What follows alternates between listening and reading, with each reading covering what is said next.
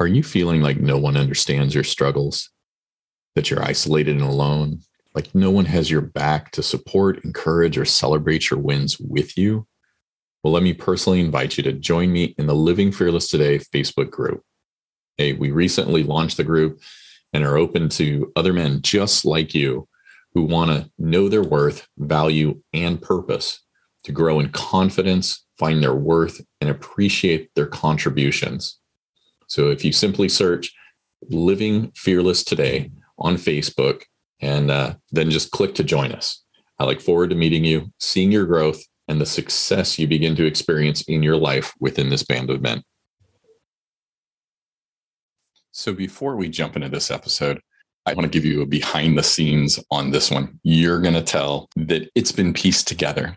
And the reason is on my side. The internet that I have went down as Joe and I were getting ready to finish things up. Whether it's due to the construction that they're doing in the area, which has been the cause for my internet going down, or if it was just some squirrel that got hungry and decided to gnaw on the cables that provide the service to my house. I have no idea. But I want to say, man, the calmness that you hear from Joe, that is genuine. He called me back on my phone. Obviously, my internet's down, so he couldn't reach me that way. But he did call me back, recorded on his side the ending portion. And so this one's this one's going to be a little bit pieced together. You'll see the transitions.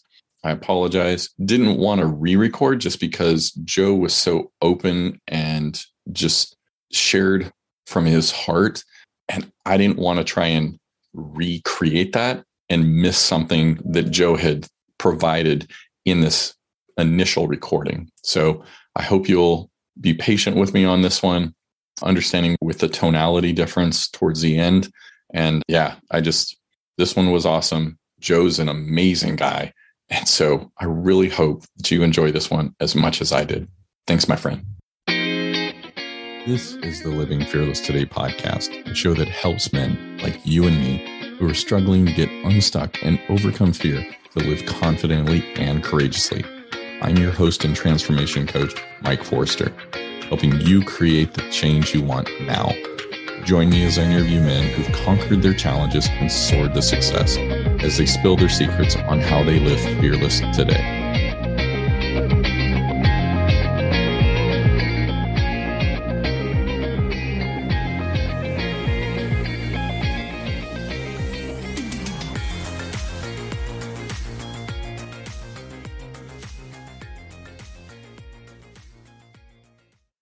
Hello and welcome back, my friend. I am so pumped today to have my friend Joe Sanok with me. Joe is a keynote speaker, TEDx speaker, upcoming author, has number one podcast in coaching and counseling. Go check it out, please. It's Practice of the Practice. And so it is my pleasure to introduce you to Joe Sanok. Joe, how are you doing today, buddy? I'm doing great. Dropped the kids off at school and I'm hanging out with you. I mean, I got my coffee. Like, what else can I have going on, man? coffee is vital in the morning, man. That's where I get like my my fats. It's it's part of my habit, my ritual in the morning. So I fully understand that. Can we start out talking about where things are on the business? You've got an upcoming book in the background here for those that are seeing it in video. Thursday is the new Friday. And I love the concept and stuff you talk about. So can we dive into the business side first? Yeah. So I'm trained as a psychologist and licensed professional counselor. So very traditional counseling type of path. So when you think mental health, that's been my world for years. And so uh, for a long time, I worked at a community college and did that full time, then had this side gig counseling practice and also a side gig little uh, podcast I was doing since 2012. And in 2015, I left that full time job to do practice of the practice, which is my main business, and then the counseling. In 2019, I sold that counseling practice to one of my clinicians, which was a great thing because I had really moved away from doing the counseling. I was doing one or two sessions a week and it just wasn't a passion anymore. But really helping people start, grow, and scale their coaching and counseling businesses has been such a, a passion for me because you know every single one of those people say they have 20 people on their caseload then they hire three more. Uh, and you just talk about impact on the mental health world. It's just so much more scalable to make a gigantic impact on people's lives. And so for years, I've created different products that help people to really start, grow, and scale their private practices. So that can be as simple as we have a membership community for people just starting out. We have another one for people that own group practices. We do individual consulting. I have a team of, of four consultants that work with me with all of these other folks. We have a team of eight in South Africa that um, really support that world. So they do podcast engineering and YouTube video editing, just the whole kind of media side of it. We have five sound engineers that work on the 17 podcasts we oversee. Uh, and then we've trained over 200 clinicians to launch their own podcast through Podcast Launch School. So, really, from that moment somebody says, I want to start a coaching or counseling business until they want to exit it and start doing a podcast and e courses or even sell their business, we have different things along that entire spectrum for people. And then the book really brings together the big picture way that I think about things that we don't have to burn ourselves out. We don't have to do all these tasks that we just hate doing. That really, when we find that thing uh, that's our, our, our big thing to run towards and reduce our time and really use these psychological techniques, we can get more done faster. That's the best use of our time. And then we can outsource and, kind of change th- those other aspects and, and, hand it off to other team members. And so, you know, I'm, I know we're going to get into a lot of things today, but one of the big things really that I've learned is as I give myself less time, I do the best work possible. And so, you know, even showing up here to be on this interview, I can't send my director of details just to come do an interview on my behalf. I mean, I could, but it'd be super weird. uh, but she's right now, she's checking my email. She's checking social media. The other team members are posting. Those are all things that maybe in the past I would have done. But all day today, I'm doing interviews about this book. I think I have 10 interviews today.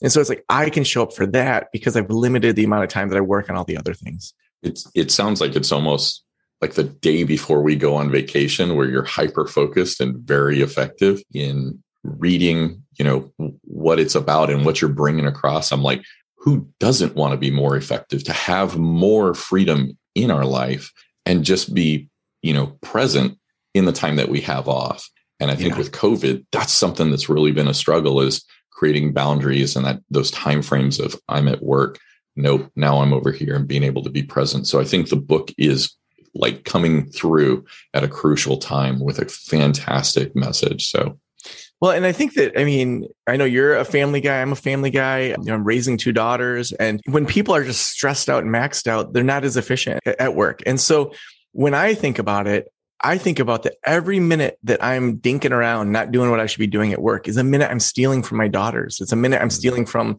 my own meditation practice or even raking the yard or like hanging out with neighbors. Like every single minute that I am not effective in the work that I'm doing, I'm stealing from my personal life. And so why wouldn't I want to say, okay, let's shorten this up and get things done, run full tilt, but not at the expense of all these other things. I don't have to be burned out. I can actually find that by slowing down on the other side, the research shows us that we're actually more effective. You know, I love that you use that analogy of the day before vacation because it's so true. People get so much done that day. And it's like, why don't we, you know, work three or four days a week that hard and, you know, take a day or two off extra each week? We could do that and get the same amount done and actually probably be more creative and more productive. And more joyful. and more joyful. It's just more fun. right. On the on the personal side of things, what does life look like for you there, Joe?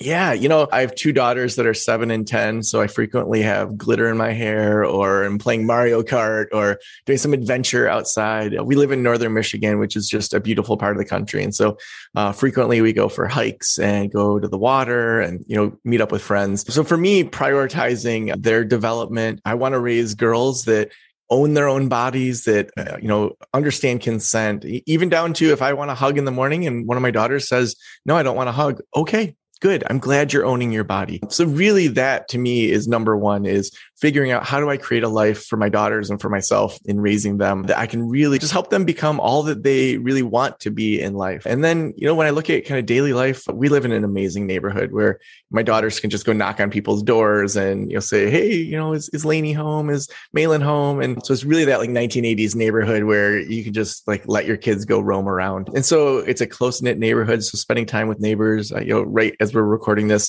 kind of back to some social distancing and outdoor activities uh, with the different variants. But for me, that social side has always been really important. But then, you know, on the other side of it, it's making sure that I, I'm kind of paying attention to what I need. And that's, you know, in being a single dad, making sure that I'm doing my own meditation practice. I often have a cold brew smoothie in the morning with all sorts of seeds and you know greens in it and peanut butter and started doing watercolors just to do something fun. so I do improv every Wednesday. Uh, that's something that makes me laugh harder than anything all week long. So I, I start with the personal because so often I think we jump to when someone says like, what's your life look like? We jump to the work. And if we, and we don't have to always tie this back to the book in our discussion, but in the book, I do talk about how the neuroscience really shows that we're at our most effective when we prioritize that personal, that slowing down first. Uh, because the message we often get is on one side, we have these uh, productivity books that have you know here's the five things that you need to do um, to be more productive but we haven't done the internal work at all so we're not going to be productive in the way we need to be or on the other side we have these books that are these woo woo self help books um, that say, you know, make a vision board, manifest it to the universe, but don't do anything. And, and, so actually the science is showing us that we need both sides of that, that we need to slow down. We need to have the watercolor painting and the social time so that we can go kill it in our businesses as well. So that's my world right now. That is awesome. Now, I think the big question is who's winning at Mario Kart? Oh, girls, Lucia, girls. my 10 year old, whooped me last night. It's so funny. Uh, this is what I love about Mario Kart. So we have the old Wii version of it. So it's not the new like one. So you can fall off things. Whereas I think the new uh, Switch, or not new, it's not new anymore. It's kind of old. Uh, you like can't fall off the edges as much. So, so my my 10 year old Lucia, she kept wanting to play this one uh, route called Rainbow Road, which is just like so hard and you just fall into space. I want to keep playing this. And she said, I'm bad at it. So I want to get good at it so uh, on Rainbow Road, oftentimes, you know, she would be, you know, fifth place and then she was fourth place and I'm like second and first. And then she's like creeping up closer and closer. And finally she starts getting first place, first place, first place. And it just was so cool to see how she didn't avoid the hard that she said, mm-hmm. you know, I want to get better at this. Like, what, who, who knew that Mario Kart would have such a life lesson for my little daughter? there you go. And it's in those, man, where we just encourage them. Yeah, come on, bring it. Cause yeah. um, I can think of so many times where it was like, no, that was, you know, when I was an unhealthy dad, that was intimidating. It's like, no, I must be the the man and yeah. and and you know, would squash that. But that's the healthy side of it is when we can take a lesson like you are and encourage them to grow through that. Well, even just talking about, you know, what is healthy smack talk and what is unhealthy smack talk. Yes. Uh, and, and, and where can you do these things? Like when I was a kid, like certain swear words were always wrong or certain ways of talking were always wrong. But then it's like, but wait, I'm with my friends right now and I'm not with an, an, authority figure. Is it wrong here? And as adults, you know, there's ways that we talk to our, you know, parents if they're alive or ways that we talk to our friends or ways that we talk to our coworkers that all shifts. So even being able to say, like, yes, we can talk smack talk, but here's what would be mean about that. And here's what would be just like kind of funny. And who might you talk smack to when you're playing Mario Kart? Who might not you talk smack to? Like if, if you're playing with Poppy, her grandpa, maybe you don't talk as much smack. So even just learning to like parse through that, I mean, she'll come up to me and be like, "You want to play Mario Kart? And do you want to go down?" it's like that's like hilarious. I'm like, "Yes, I want to go down, but I'm not going to go down because I'm going to just absolutely steamroll you in Mario Kart." So it just becomes this like okay we can talk smack in a way that maybe outside of this little time we don't talk to each other that way and so learning to turn it on and off is such a skill for kids to to be able to develop through just a random mario kart race love that that is amazing. Hey, can we transition over to talking about some of the challenges that you've come through back in in 2012? Can we jump to to that time frame and and talk about that? Yeah, I love that you're bringing this up because so often we see people that have written a book or done a podcast and have these this laundry list of great things they've done and think, wow, there, there's someone special that has some like blessing from the gods that I don't have. But that's just not true. You know, usually it's just like hard work over time. But 2012 was a really tough year. So my 10 year old Lucia, right before her first birthday, needed to have open heart surgery. Mm-hmm. And it was something that for her first year of life, we knew about. And she was having to have these extra kind of we call them breast milk milkshakes where it was you know breast milk plus formula to get her calories up because she just wasn't gaining weight. So she finally got up to weight and had open heart surgery. She was in the hospital for a week and she's all puffy as this little 11 month old kid and she had all these different issues going on. And she got through it successfully. She has no health problems now. She's fully can participate in sports and everything. So it was about six weeks after the surgery we went in for a checkup. And you know they checked her and said you know it's awesome. You know the surgery went great. She sounds great you know great. Lots of hope for our kid and then uh, about two weeks later my doctor found a, a lump in my throat and found out that I had thyroid cancer. And then, you know, we thought we were out of the whole medical system, but jumping right back into it. And so had to have radioactive iodine treatment, had to, you know, fly down to Texas to get my thyroid taken out, had other glands and things taken out.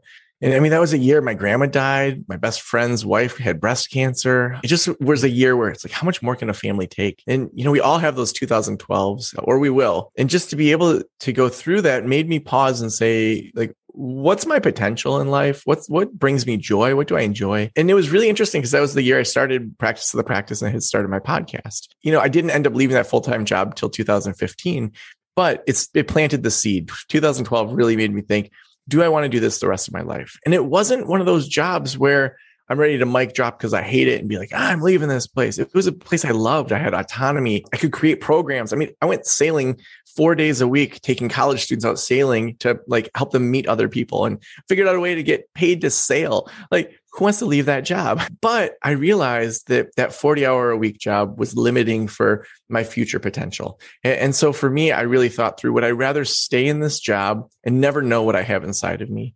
Or would I rather jump and potentially fail and, and not really know that if it's going to work? And, and, I decided I just couldn't live with not knowing what my potential was. And, and, so, you know, did a lot of planning, had a lot of savings over time. Um, even with my second child, used the full Family Medical Leave Act um, to be able to test it out, where I worked 20 hours a week to basically cover health insurance. Did that from, let's see, that would have been September till April. And then every month it financially was better than the month before. And then eventually in April of 2015, left that full time job. Dude, that's awesome. How did how did you set yourself up mentally to one traverse everything that's going on but two also to be able to to then set the the path to make that transition. Because i mean it's it's like you're having to grow into something. You're not just like hey i've got the rays of sun on me and i'm automatically blessed in making this. What work did you do to get your, get yourself to that point yeah, you know, even during that transition time of the Family Medical Leave Act, when I was only working 20 hours a week at the community college, I started taking four day weeks where I would take Wednesday off to just be a self care day. Like really recognizing that I wanted to slowly kind of reset and say like what what do I want this business to look like? So that first summer of being completely, you know, away from my full-time job, I did an experiment where I took Fridays off and just said, you know, I'm going to do this for the summer. We'll see how it goes. And every single month continued to be better than the month before. So then when the fall came, that became permanent. And then I kept doing time studies. And so I think that part of it was reining in the amount that I allowed myself to work right from the beginning. I think other mindsets were really realizing how to get to a certain point in a business, you have to have lots of hats, unless you you're you know have a trust fund or something like that that's going to fund it, or you know a partner that can help fund you or something. But if you're building a business from scratch on your own, you're often wearing multiple hats. You're doing the bookkeeping, you're doing the account, all these things that you're terrible at. Uh, but really, when I realized that I quickly needed to start removing as many hats as I could. So I started with removing all the hats of things that I knew I was bad at. You know, I mean, at that time, when I would do my business spending, it was through a business account, but I would just put my receipts in a drawer. And at the end of the year, I'd like look at them. So I knew I was really bad at paying attention to my finances. So brought on an accountant, brought on a bookkeeper. Yeah, that cost money, but then I had a better sense of what's coming in, what's going out then after i kind of got rid of all the things i was terrible at uh, started to look at well what are the things that I really like doing, but they're just not really a great use of my time. So, for example, every podcast I would do the audio editing for, I'd be doing the musical transitions, I'd be doing like an image for it, I'd be emailing the guests. So, you know, a half hour interview would turn into a three hour project. But I loved it. I'm an artistic guy. I, you know, used to be in bands and in college. And so it felt like, oh man, I'm doing audio engineering. And but I, when I started outsourcing that, I realized that there was more brand consistency because there was one person that was doing just that. I could tear through the amount of podcasts because I just show up, I do an interview, and after that, I'm done. Like I do nothing after that. And so the team takes it over. So now I can make two or three times more content instead of doing three, three and a half hours per podcast. We're talking half an hour. So then I can just start to put out more content, which helped with SEO and other things. And then I'd say after outsourcing, the, the biggest thing was to just kind of reinvest in the business to keep saying like how do i remove myself from things so that i can take things off my plate with the purpose of then saying what's that next really big thing? So one year um, that was going for counseling, I think I was charging 150 a session. And I said, if I could get three or four consulting clients at 300 an hour, like that's a big jump forward for me. And then it was, if I can get a mastermind group or two with say six people, each paying $500 a month for two hours a month that we're talking, that would be a big jump forward. And then next it was if I started a membership community where there's predictable income coming in over time. And, you know, then now we have over 200 people that are paying 100 bucks a month to be in this membership community. And, then in late 2018, it was if I can get a traditionally published book through, I don't know, like a Harper Collins, that'd be amazing. That, and especially if it's a New York Times bestseller, like that's going to open doors that are unexpected. So routinely, I'm taking the new projects, putting it on my plate at the Hi. Coach Mike here. Hey, thanks so much for listening to the Living Fearless Today podcast. Man, if you're struggling with your worth, feeling you're not enough, and playing small, honestly, this isn't your lot in life. There is more available to you beyond this podcast to help you uncover your worth, feel respected, be confident, and play bigger in all areas of your life. Grab a time at highcoachmike.com forward slash book a call to set up a complimentary session on where you're at today who you want to be, and how you can live the life you've been desiring. Again, head on over to highcoachmike.com forward slash book a call and take that first step towards your life transformation. Beginning, getting that plate spinning, but then handing off that plate as much as that I can. There's always the five or 10% I have to be involved in, but to have most of that work be on somebody else. And then I go into the new phase to really keep kind of leveling up the business. That's awesome. The one thing that it's like I'm wondering, you're creating all this this free time, right? This this efficiency and this intentionality. You're creating free time. How have you made sure that this new extra time, I mean, it's not extra, but you know, you've got free time. How are you making sure that you're utilizing it well for, you know, yourself, your family, instead of hey, I'm just going to mindlessly scroll whatever social media, or I'm going to check out and go medicate over here. How are you retaining that intentionality just the same way you are Monday through Thursday, you know, with your work? Yeah, I think that I would start with I'm naturally wired in a number of ways to be an achiever. So my Enneagram type is a, a, achiever, which is number three with a wing four. I tend to be more on the side of I need to have permission to not be productive. I'll wake up on a Saturday morning, you know, it might be eight o'clock and I'll feel like sleeping in an extra hour, but I'll be like, oh, but I could do this. I could do this. I could do this. I could optimize by taking my kids hiking or these things. I tend to just, I think, naturally be a person that wants to achieve. And, and I would actually say that's something that I've really had to learn the value of not always being productive. And so even just the other day, my my daughters were with somebody else and I had, you know, a morning and I was like, what do I want to do? It was kind of a rainy day. I'm like, I honestly feel like just like eating a big breakfast and watching a movie. And I'm like, I feel so lazy. And there's all this mental garbage going on. And I'm like teaching people about how slowing down helps them be more productive. But it's like, but it's Saturday morning. The neighbors are outside gathering sticks and doing a bonfire in the morning. And I hear people blowing leaves and doing other stuff. And I'm like, you know what? I've never dove into the Marvel universe. So I'm going to dive into the Marvel universe. And, and so I, I would actually argue that we do need to give ourselves permission to just be lazy. But understanding is our default kind of that laziness scrolling through. So if your natural default is that, yes, maybe we need to block out some things that are going to make you be more productive on the weekend or more intentional. But most of, I'm guessing, you know, a lot of your audience and just knowing you as a person, that conversation around being so productive all the time and intentional all the time, I think we've overdone in a number of ways. And so I would actually say I enter into a weekend or a week and say, what's one thing I can add and what's one thing I can subtract? So, what's one thing I can add to this weekend that at the end of the weekend, I'm going to feel like that was awesome. So, it might be, oh, I just discovered this new hike. Like, if my daughters and I go there and go like blueberry picking and go see the water and go look for like Petoskey stones or all these things, that would just be so fun to spend two or three hours doing that. So I'm going to add that in. Uh, or for me, doing improv every Wednesday, like that's a non negotiable because I laugh so much and it's just as good for me. So I add that in.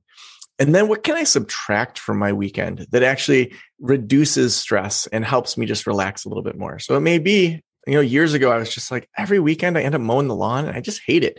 And the neighbor kid was like, can I mow your lawn? Like, yes. So for years I haven't mowed my lawn and that I don't worry about that going into the weekend now. And so there's little things like that that we can give ourselves permission to say, you know what, I'm going to have my groceries delivered this week because I just don't feel like battling the crowds. And I'm going to feel so excited for Monday, even though that cost me maybe $25 to save myself three hours of my weekend. Like you only get 52 weekends a year. So why not here and there start to add these things in? And then you start to discover, ooh, that thing I added in that really made me come alive. Or maybe that thing I thought that would make me come alive wasn't as fun as I thought.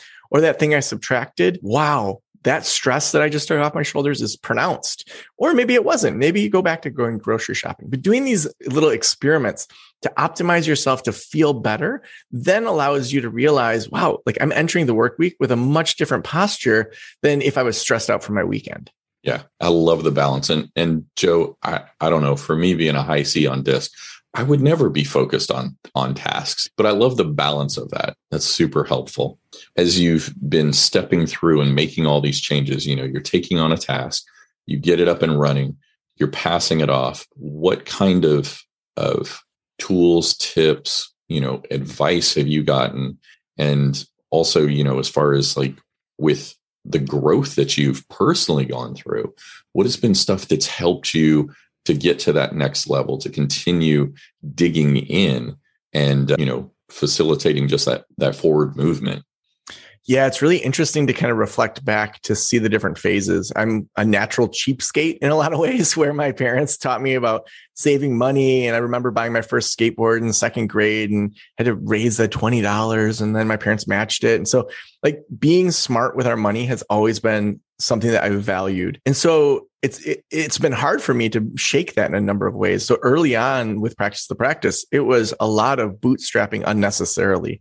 And so I would say my first big shift was that outsourcing that I talked about earlier of just finding team members that can do things that I really shouldn't be doing, whether I like them or not. I should not be doing these things. And so reining in my schedule enough to say, I'm dropping the ball in these areas. I don't want to drop the ball in these areas. I need to bring in a team member for 15 or 20 bucks an hour so I can do this high level stuff. I would say then the next phase was to have some really great coaching. And so I hired Jaime Masters from Eventual Millionaire. She, the things she taught me in just probably six months just blew my mind and blew up my business in a positive way where I really was able to go from, I mean, I can track back a good half million dollars in sales directly to that probably 30K that I paid in consulting over six months. And so having somebody that's gone before me, I mean, in the past, I'd be like, all those consultants, like, what can they teach me that I can't read in a book? That's true. Like, we are past the information age. You can get information on just about anything. If you want to watch a million YouTube videos, sort through them, we're really in the implementation age. And so finding people that have done what I want to do and, and, hiring them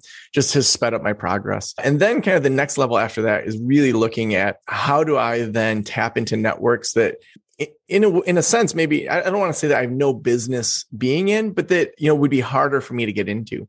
And so a lot of even just kind of paying to play and finding how I do that in a way. And let me explain how that works. So for example, we made a shift a year ago with our membership community, Next Level Practice. So that's specifically for people starting and growing uh, a coaching or counseling private practice. So typically, you know, one-on-one work, getting their website set up, all of that. So it's a hundred bucks a month. People are in this, and we have all sorts of different things. But one one event we do every month is Ask the Expert. So for years, these were often people that I had that I was their consultant, and so I'm bringing along people that maybe are a little bit below me in regards to their skill set, but they're above the audience. And so it was a great way to give a spotlight to people that were, you know, consulting clients of mine. And then I started thinking, you know, who do I personally want access to? And I'm like, well, I want access to Pat Flynn and to John Lee Dumas and, you know, Geoff Woods from The One Thing or, you know, Dr. Julie Schwartz Gottman, these really big picture people. And, and so I looked at, you know, these people are paying a hundred bucks a month and, you know, we've got 200 or so people in there. And I thought, what if I had a budget of a thousand to three thousand dollars every month that I put into bringing in really just mind blowing high level experts. Let's just try this out. And so I started reaching out to people that I just, they were on my dream list um, and, and said, Hey, I'd love to do either a thousand dollars for your hour or do a bulk book buy up to $3,000 that we would buy your book and send it out to my audience um, for an hour of your time, zero prep. I'm literally going to just interview you for 10 minutes and then you're going to take questions. So very easy. Yes. Hopefully for that expert, no prep at all they show up, you know, for them to just do a thousand dollar hour for a lot of people that that's, you know, big money, or even if it's not, they're like, Hey, it's a thousand bucks to just show up. Um, or I get to sell a whole bunch of books. And so I, I threw this out. I started with people that I really admired, like John Lee Dumas and Pat Flynn and Julie Schwartz Gottman, and it worked. And I was just like, wait, what? And so then, but through that, I think what I didn't realize would happen is it then positioned me as someone that was to be taken seriously in a way that's different from just, hey man, will you come on for free for this live webinar? And then like these people that have put in tons of work to their podcast have such a great brand that clearly in that situation, I'm getting more out of it than they are. That it shows that I'm someone that's willing to hustle and to pay for someone's time and, and to play at the same level and not be seen as below them. And through that, I mean, I've developed some great relate with these people that we've brought in, but I think it's because it was a starting point of saying, I'm maybe not equal, but I'm at least like acknowledging all that you've put into it. And so, uh, whether it's that or paying a PR company to help with all of the the branding and PR for the book, when you start to reinvest, you know, a percentage of what you're bringing in, I'm not saying you should go into debt for any of these things. It's just amazing how then that starts to scale more and more for you. And how? So how would that show up? How would you carry that over to like the personal side? Like you talked about the mowing, so I can I can see that there or would you also be talking about maybe having groceries, you know, delivered or picked up? I mean, what are some some ways yeah. we can do that in our personal side? Well, well, we often hear about sprinting or batching, and I think a lot of people are like, it doesn't work for me. And so in the book, I talk about sprint types, and there's you know four different sprint types that helps you sort out. In the same way we have personality types, we also have sprint types, and people probably just haven't aligned with their sprint type. So even looking at how I approach the house for me and for my daughters, having a clean main area makes me feel more at peace. It makes me feel like we've kind of got our act together. And so every single night we sprint the main floor of the house and it's like everyone's going to put their stuff away. You know, there's certain places that don't have to be clean all the time. Like they have these little cubbies in our mudroom and they have a toy area where their toys can be all over the place and they can have Lego projects that are, you know, in the middle of their project. And, you know, their bedroom has to be somewhat clean, but you know, what's happening is that they see how having a clean main floor makes them feel. And so it's not just doing this for dad's approval, which a lot of us, I think it was like either a punishment or a positive consequence from our parents. Now it's something internal for them where they say, I feel better when my space is cleaner and more organized. And it's less frustrating because I know where my stuff is. So now it's gone from daddy's thing to now our own thing. And so even applying this kind of sprint culture of like yesterday, I said, all right, we've got 10 minutes. Uh, I see that we've got a bunch of bags here by the back door. Let's get as much of this put away in 10 minutes. And whatever we don't get done, we don't get done. So even just allowing some of that, you know, I think also that idea of trusting your body is something that in business, making sure that I'm optimized going into interviews, that you know, I get eight to nine hours of sleep every night. I eat pretty darn healthy. I try to make sure my body moves. I have a standing desk. So by the end of the day, I'm tired from working instead of, you know, have backaches. And so that idea of trusting your body in my personal, my girls, a lot of times I'll say, you can eat whatever you want. You just need to listen to your body. And it's been interesting to see the shift. So we went on the road in a camper for eight months, but then within that, we took a two week road trip. Just the three of us, we kind of went around to Yosemite and Sequoia and did whale watching in Monterey. Um, and I said to him, All right, so for these two weeks, I'm going to try some new rules. Um, the first rule is that we're never in so much of a hurry that we can't pull over and see something cool. Any one of us three can say, Pull over. We're never in a hurry. And, and so, like, some some things I never would have called pullover on, like, you know, my seven year old was like, I want to go bouldering right there like, whoa, awesome, let's do it. So we did it for an hour. And, you know, my 10 year old was pouty about it, but then eventually joined us and was like, that was awesome.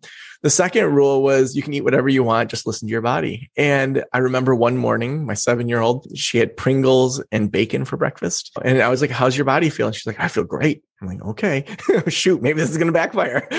that same night, she ate three bowls of goldfish crackers. And I'm just looking at her like, you are going to feel like crap and never eat goldfish again. And she was laying in bed. All the lights are out. She and her sister in a bed. I'm in a bed. And she's like shaking. She goes, Daddy, I ate too many carbs. And so now she knows three bowls of goldfish is way too much. But at the end of that time, we were at Starbucks. I was getting a coffee. And I said, Girls, you've been amazing today. You helped pack up and all these things. Do you want a cake pop? And they both said, No, our bodies don't need a cake pop. And it just felt like this like dad win, like it worked but I think when you take away that scarcity mindset from your kids um, and from yourself in business, where you say, you know what, I can always create new things. I can create new products. I can listen to new audiences. I can do things differently. Instead of saying there's only one cake pop and I might get it every two weeks, of course they're going to say yes to a cake pop then. But when you just say, hey, you want one? And they're like, no, I don't feel like one right now. They know that probably they could get one when their body feels like they want a cake pop. In the same way, in our businesses, if we start to listen to our bodies more, if we start to look, listen to our audiences more, um, it then helps us adjust to what actually needs to happen. We don't have to strive as hard to get people to believe what we believe. And I think that's powerful because you're you're putting your daughters in a position to be able to make the decision to make that discovery and self discovery seems to carry so much more weight than having rules dictated to us. So I love the way you went about that. Yeah, because it's like at some point in your life, your parents say, I don't care what you eat, you know, whether you're 18 or 21, or it's just when you're not at mom and dad's house.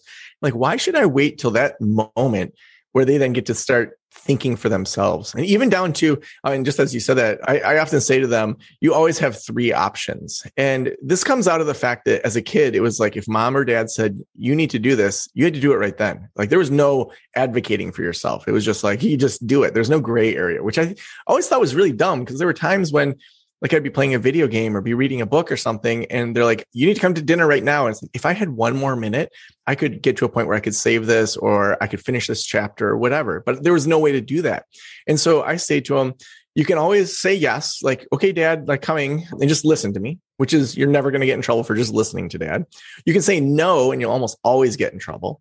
Or most of the time, you have the option to respectfully advocate for your position. And if you make a good case, I'll listen to you and I'll probably give you that wiggle room. And so I'd say 80, 90% of the time, they're respectfully advocating for their position. Hey, girls, I need you to come put your laundry away. My Netflix show has one more minute in it. Dad, can I please just finish this up? Yeah, great. After that minute, then go do your laundry. And then they say, okay, they go to their laundry. There's no fight there. It's just they've learned to respectfully advocate for their position rather than just, you know, have someone in authority tell them what to do or, you know, there are times when I say, no, we need to get in the car right now, put your shoes on. And they say, okay, like this is one of those times that you can't respectfully advocate. Yeah. But giving them that power to be able to do that, I think gives them also the grace to understand when you say, hey, we need to go now. That's yeah. a true statement. And and they're taking you at face value and jumping into it. I love it. Joe, I want to say thank you so much, my friend, for joining me here and sharing how you've you've made space for yourself to grow, how you've come through the different challenges. You know, you talked about your your daughter's health, your health, and just you know, then as you gave your yourself permission and space to to grow, and then continue growing it and passing stuff off. We don't always have to be the one that's got our hands in the pot. We just have to know where things are at. Joe, I think that is so vital. And then also talking about having four days in our work week to create more space for us to be in a healthier place.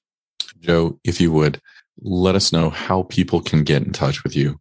And then also, how can they get a copy of Thursday is the New Friday. Mike, thanks so much for that. Yeah, the book Thursday is the New Friday. It's available wherever people get their books. So it could be a local bookstore that you order it through, could be Amazon, wherever you want. It's in audio form, it's in digital form, or just traditional form as well. And so they can grab that wherever they want. If they get uh, five or 10 of the books, they can always go over to Thursday is the new Friday.com. We have all sorts of bulk buy purchase things such as we have a mastermind group and some other things that you get access to if you buy more than five. And you just submit your receipt over at thursdaysthenewfriday.com.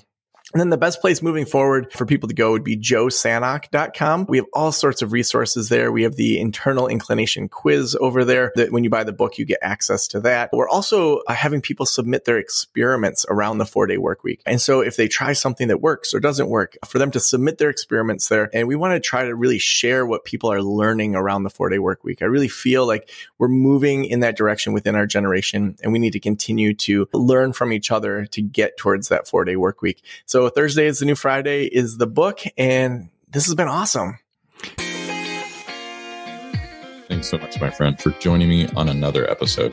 If you found the information within the show helpful, please leave a review on the platform you're listening to. It helps raise the show's visibility so other men can join us in breaking free. See you on the next episode, and remember to continue putting yourself out there. Have a great one.